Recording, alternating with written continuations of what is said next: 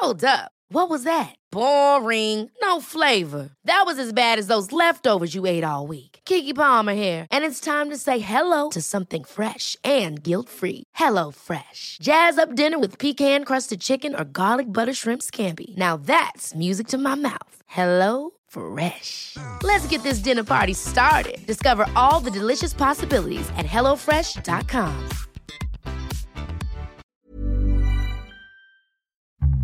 what do you think you'd have to pay to get about a 10% return a year? And if you can't answer that question, then understand what you're doing is not investing, you're gambling or speculating. Now, if you're okay speculating gambling and that's the game you want to play, then at least know the game you're playing. But where it gets dangerous is where you pretend to yourself that you're investing, but what you're really doing is gambling with your money.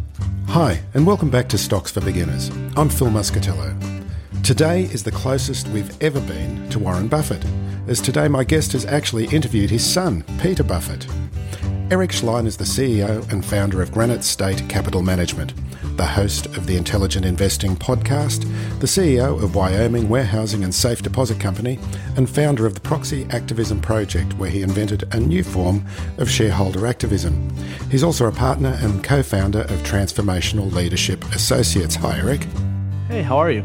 Very good, thank you. So, getting back to Peter Buffett, did you talk much about investing or was it just music and writing? Well, I have not been asked about my interview with Peter Buffett in a long, long time. I, I, do my I, I do deep research.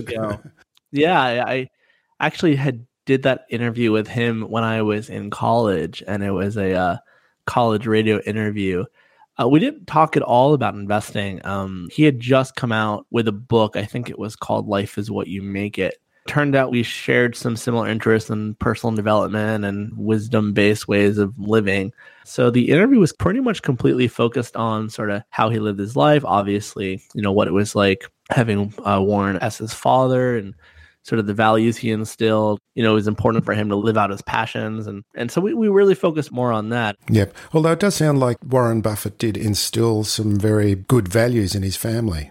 Yeah, I think that, you know, if I'm just recalling one of the most memorable things generally was that it was important for Warren that his kids weren't just copycats of him, that they were going to do what they wanted to do in their life. You know, he did pay for their college education. You know, he gave them a little bit, uh, you know, to start out with, but then was like, you're on your own and go do what makes you happy. So it was always important that his kids understood that for him, he happened to do a job that also happened to make him very wealthy.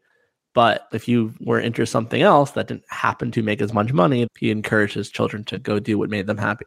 Warren Buffett was an early inspiration for you. Tell us about the moment when value investing started making sense to you.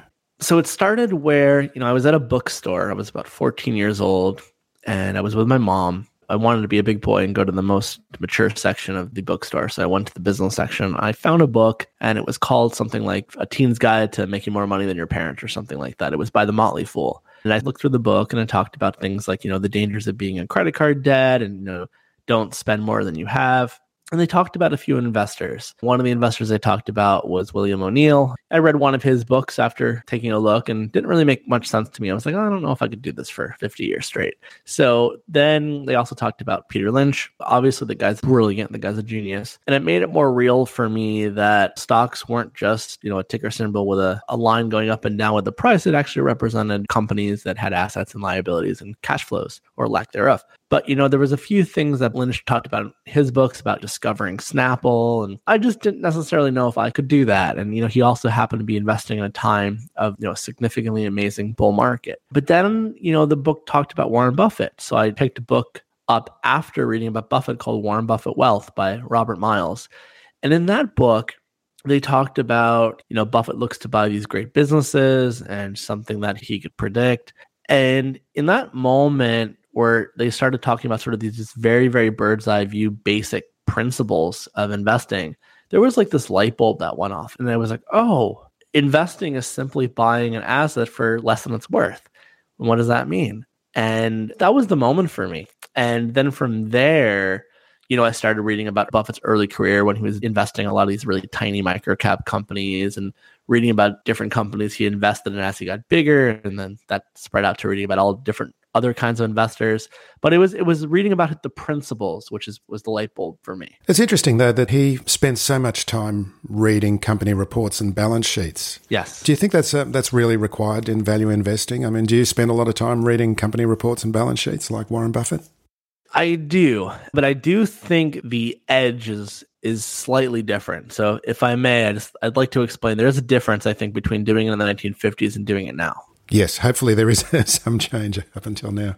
Yeah. So, you know, one of the things that has changed is technology, right? When Buffett was a young guy in the 1950s and manually looking through the Moody's manuals trying to find companies that had significantly more assets on the balance sheet than the market cap or something trading at two or three times earnings and there was nothing wrong with it. You know, he wasn't dealing with people with Bloomberg terminals and, and capital IQ and, and sort of the loads and loads of information that there is today.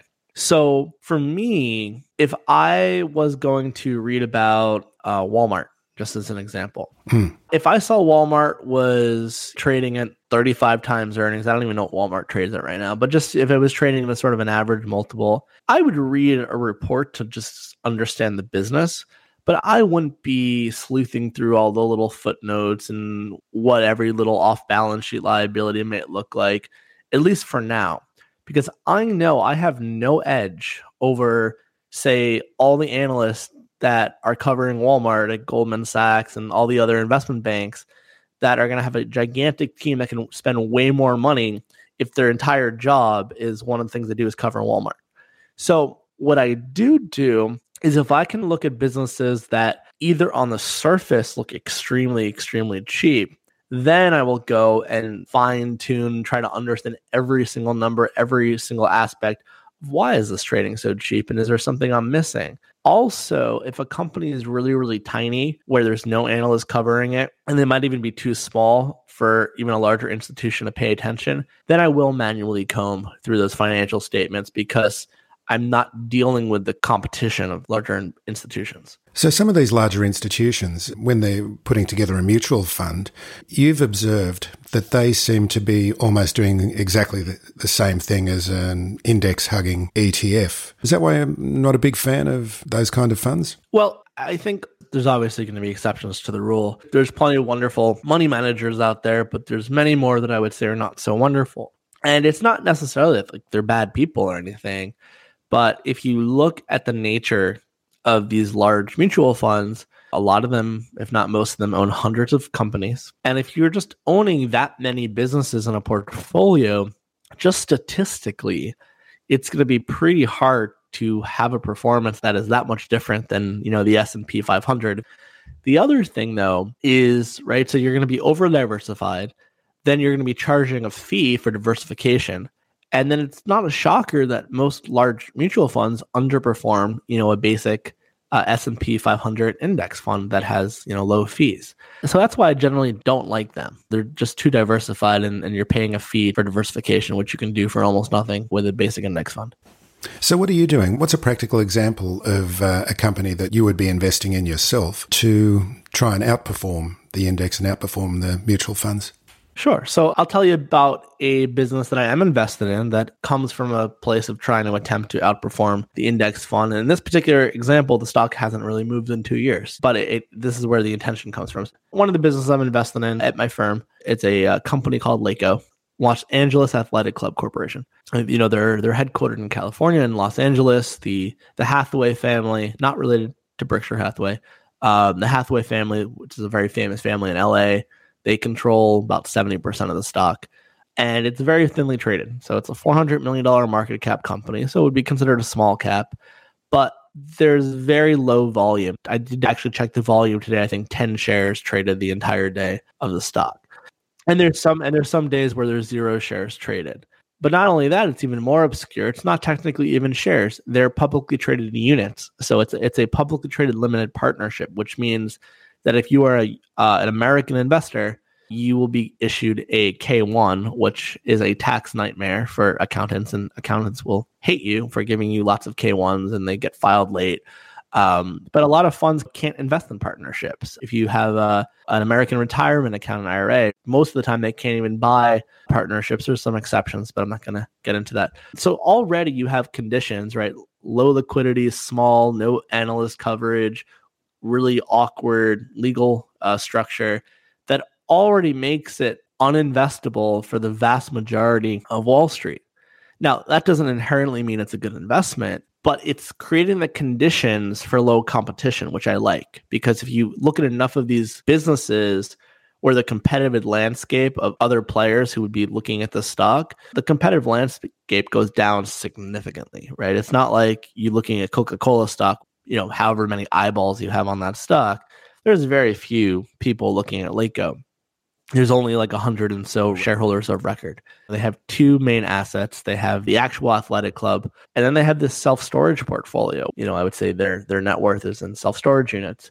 And if you did a basic calculation, you would get a value of about four thousand ish dollars a share for the self storage units alone. And the stock today trades around two thousand dollars a unit, and you get about a four and a half percent dividend yield or unit distribution uh, while you wait. So if you invest in a basket of businesses like Lakeco, you probably won't do so terrible and you might do okay. So that's the kind of stuff I'm looking at. Ever catch yourself eating the same flavorless dinner three days in a row? Dreaming of something better? Well, HelloFresh is your guilt free dream come true, baby. It's me, Keke Palmer. Let's wake up those taste buds with hot, juicy pecan crusted chicken or garlic butter shrimp scampi. Mm. Hello Fresh. Stop dreaming of all the delicious possibilities and dig in at HelloFresh.com. Let's get this dinner party started.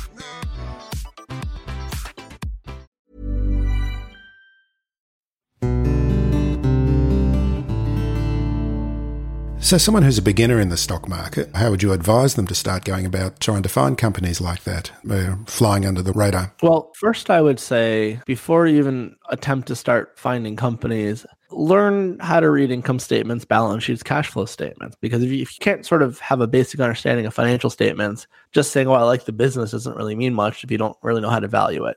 So there's actually a pretty good, uh, it's a tiny little book, but I love it. I actually have given it out to people, uh, and it's actually by Benjamin Graham, and it's called The Interpretation of Financial Statements. And I, I think that's a great starter book. But then in terms of looking at businesses, you want it to be fun. You know, I always tell people investing is a journey. It's not like, oh, now you have the answer, so now you're a great investor and you don't need to learn anymore. It's it's it's a nonstop game of learning.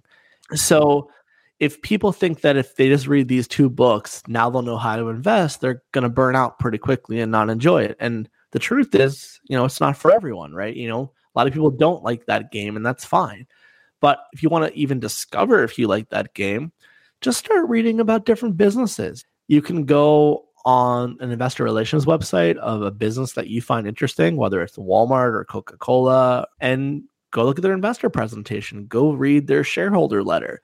You know, start with things that are a little bit easier. And then once you get sort of a grasp of business, you can look at their annual report, look at how they describe their business, look at the business risks then you know make it a little bit harder on yourself then go read the footnotes and, and don't do it because you think the footnotes of coca-cola is going to give you an edge it's not going to give you an edge you know we kind of talked about that but it's good to kind of start getting used to doing that so i would say that's kind of how you can get started and once you build that muscle and that gets comfortable then go to an over the counter list and look at stocks through A to Z manually and and start reading businesses and do detective hunting. Yeah, but it is a bit difficult. Although another guest, um, one of his pieces of advice, which I think is pretty good, is if you want to start this journey. I mean, it's always different if you've got your own money on the table. Totally. And what he suggests is that you buy one stock, you invest in it a small amount, you know, nothing that you can't afford not to lose, and then once you've got that, then you look at it from every possible angle so that you get to know the business in and out because you've got your own money on the table. Um, you really start caring about it. Yeah, no, I, I think that's also smart for sure. So, whoever said that, I agree completely. So, you believe that smaller investors have an edge totally. over some of the um, the bigger boys in on Wall Street. a lot of people won't uh, can't see this, um, you know, because they think these people have gone to you know some very good schools and they've got, they've had financial experience. I mean, what can so the the person on the street bring to the table in this? You mean the, the, just sort of the average small investor? Yeah, the average small investor. Yeah, the retail investor. Yeah, yeah. So you know, we were we were talking about uh, you know, large mutual funds before. So one other thing that I didn't say is they also have these job incentives, right? So, and this will get to your question. Imagine you're a money manager managing this large fund, you're making a lot of money doing it, and you decide you're going to invest in some obscure businesses and you're going to have a large percentage of your portfolio in that business. Now let's say for three years it doesn't work out. Even if you're right, but for three years the stock is flat or you have a raging bull market you know let's look at like the late 90s right? If you had not owned tech stocks in a large mutual fund and you were buying you know berkshire hathaway or something when it was pretty cheap in the late 90s and the stock goes down 50% and all these tech stocks are up 300% you're going to lose your job. Losing your job means you lose your livelihood. You lose that income coming in for your job. Now at the same time if you own a lot of tech stocks because everyone else owns tech stocks. And then you know there's the tech bubble crash and you lose money like everyone else. Well you don't necessarily lose your job because you can say well we were invested in technology and this this is why it didn't work out and everyone else has lost a lot of money too but we're committed to rebuilding and we're committed to you know making that money back over time and we still believe in the long-term prospects of these businesses.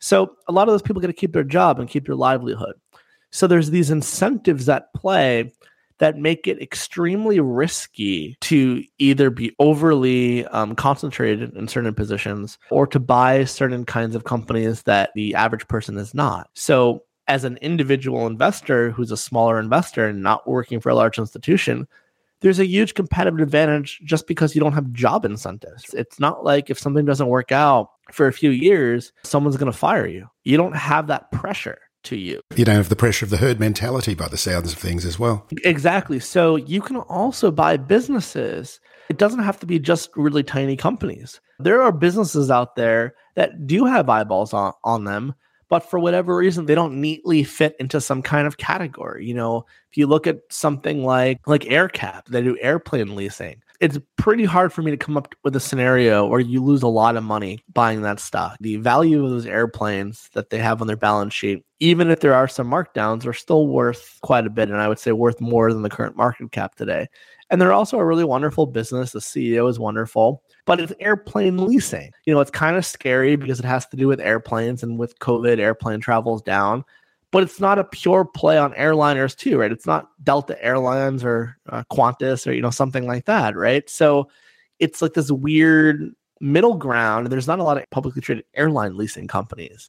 Or if you were to look at, you know, I don't own it anymore, but for a while I owned stock in uh, the American baseball team, the Atlanta Braves. Well, it's a publicly traded baseball team. That's kind of a weird kind of asset because they have some real estate on the books, but it's not a real estate company they have media contracts, but it's not a media company. It's a sports team. And I'll give you one more. You know, Brookfield Asset Management. They're very famous, actually. They're a very famous company in Canada. But they're not a pure play real estate company because they're an asset management company as well, but they're not a pure asset management company. And then they have these weird publicly traded limited partnerships that they own stakes in. So again, it's a weird structure and it's hard to kind of value all the pieces together.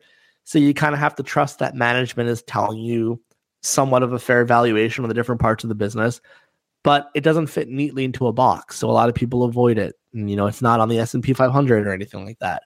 So if you can find businesses like that where you can say, well, you know, it may not work out tomorrow, it may not even work out next year because airplanes aren't coming back or, you know, shopping malls that Brookfield owns aren't coming back necessarily tomorrow. But wow, there's some quality assets here.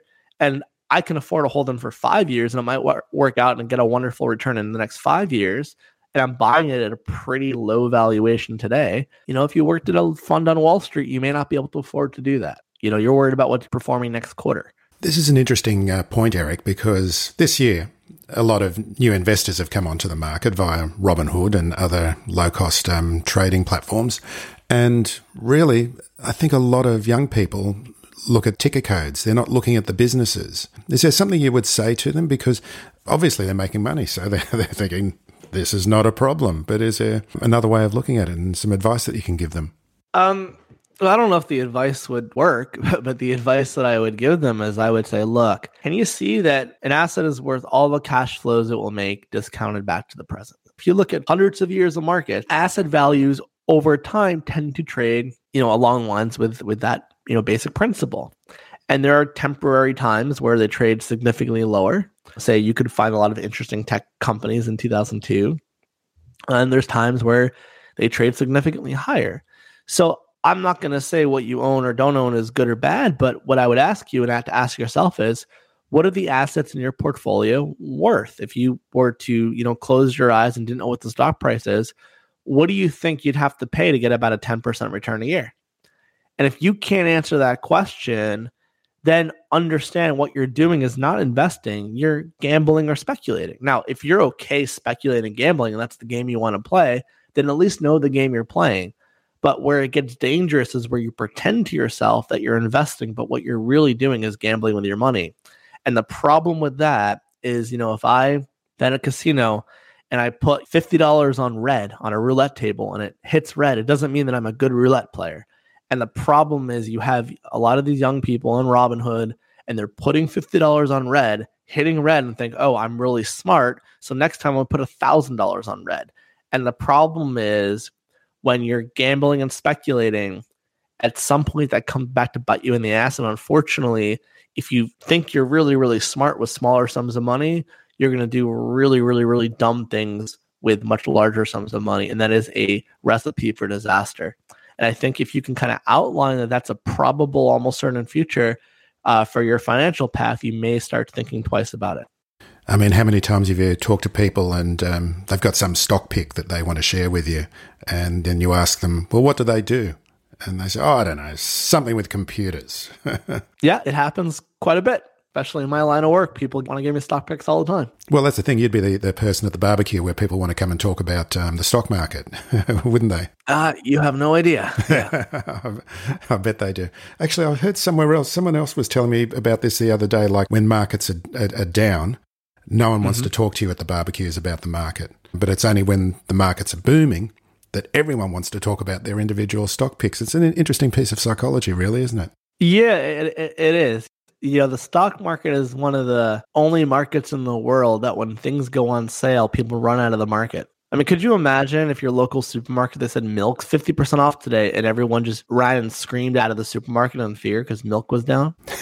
Bizarre. But in the stock market, where we're so disconnected. And when I say we, I mean, I think as the general public, so many people, their like logic systems turn off, right? If you're at the supermarket, you see milk, it's not a representation of milk. It's something you can hold, something you can touch. It's a bottle of milk.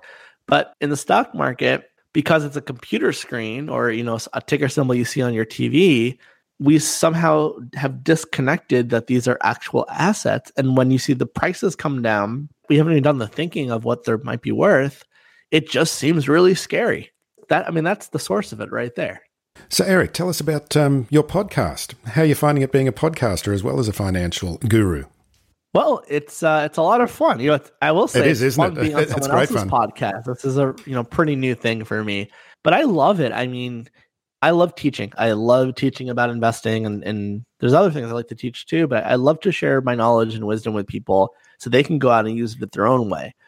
Um, and something I've always loved doing, really since I'm since I'm little. Like I used to do magic tricks when I was little, and then I would actually be one of those people that wanted to teach my friends how I did the trick.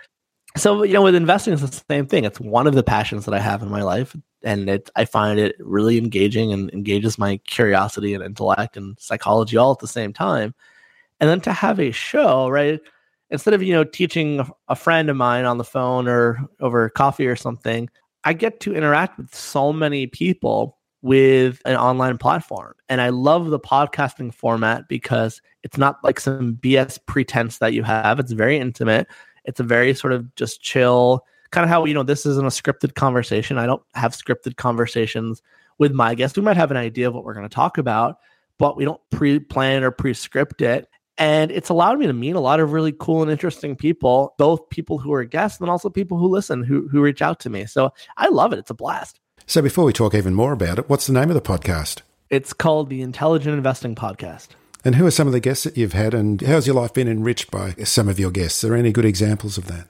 Yeah, there's a guy who I've interviewed a few times recently. Uh, his name is Jeremy Raper. The way he approaches investing is by looking at, you know, will I ever actually get paid back on the investment that I make. So it's like, sure, it's great to buy a company trading below liquidation value, but will you ever actually see those assets? If you know the management wants to hoard the assets for 20 years and never pay them out, that's not really a good investment. So he looks at things very, very differently. And he also is not afraid to buy a business that is trading at somewhat of a higher multiple that's growing at 100% a year. He's opened me up to more of these obscure stock exchanges outside the United States, like the AIM exchange, or um, there's an exchange in Germany that's sort of under the radar.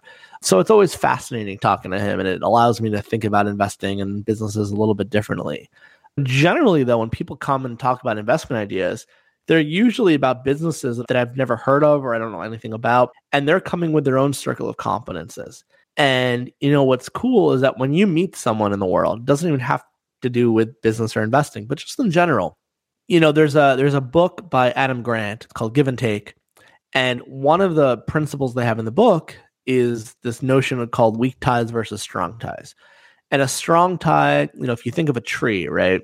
A strong tie would be like the trunk of the tree. It creates stability. So a strong tie are people that you know really well, assuming you're close with your family, the people in your family, your your inner circle. Those are your strong ties. And most people in life, they focus on just consistently getting closer and focusing their energy on their strong ties. And while it gives you stability in life, it doesn't actually give you much growth. Weak ties, on the other hand, is your access to growth in life. Phil, you know, the fact that we're connecting, you know, we're both clearly very curious people and we value things like intellect and learning. And, and I'm sure if we got to know each other better, we'd find that we have more things in common. And even though we don't do business together, you know, we, we're going to be on a podcast, but you would be a weak tie to me. And there's a whole reality, a whole world, a whole way of how you see life that you see life at that my family doesn't, that my inner circle doesn't. And if I was to spend hours and hours and hours hanging out with you, I would learn a ton. It would stretch my mind. It would stretch how I see reality. There's a tremendous amount of growth and learning in meeting people that are kind of outside your own, you know, normal day-to-day activity. So just being able to meet people that I never would meet otherwise just expands the way that I see the world. You know, I had um I had Guy Spier on who runs Aquamarine Capital you know, most people know about how he invests, and he likes to buy really wonderful companies and hold them for a long time, value investor. But less people know about all his experiences with Tony Robbins. So we spent over an hour on the phone, you know, in an interview talking about his personal development background and and all and all this wisdom he's learned and and sharing with us examples and it was really really fascinating and that's never something he sort of really talks much about in a business lecture that you could watch on YouTube.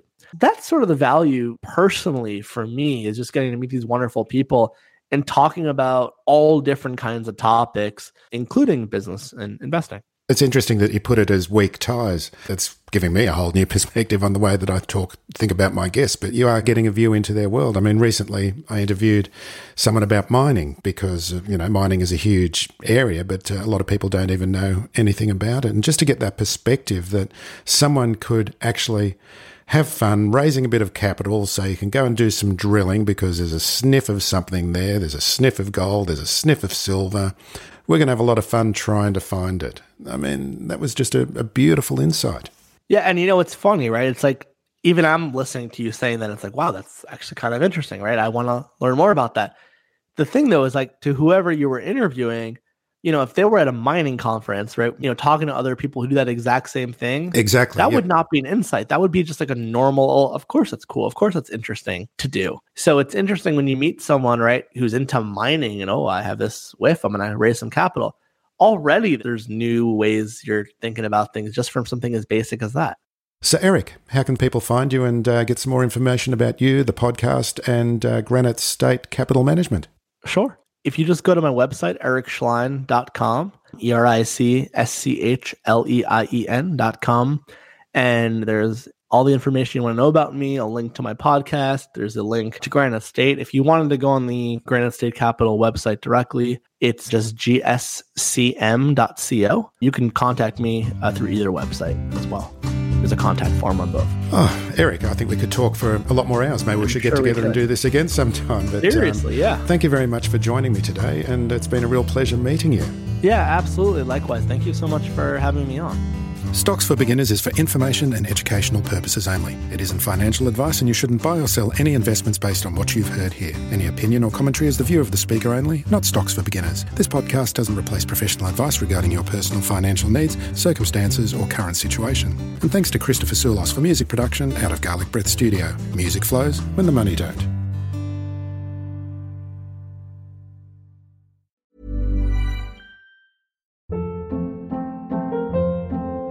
Hold up. What was that? Boring. No flavor. That was as bad as those leftovers you ate all week. Keke Palmer here, and it's time to say hello to something fresh and guilt-free. Hello Fresh. Jazz up dinner with pecan-crusted chicken or garlic butter shrimp scampi. Now that's music to my mouth. Hello Fresh. Let's get this dinner party started. Discover all the delicious possibilities at hellofresh.com.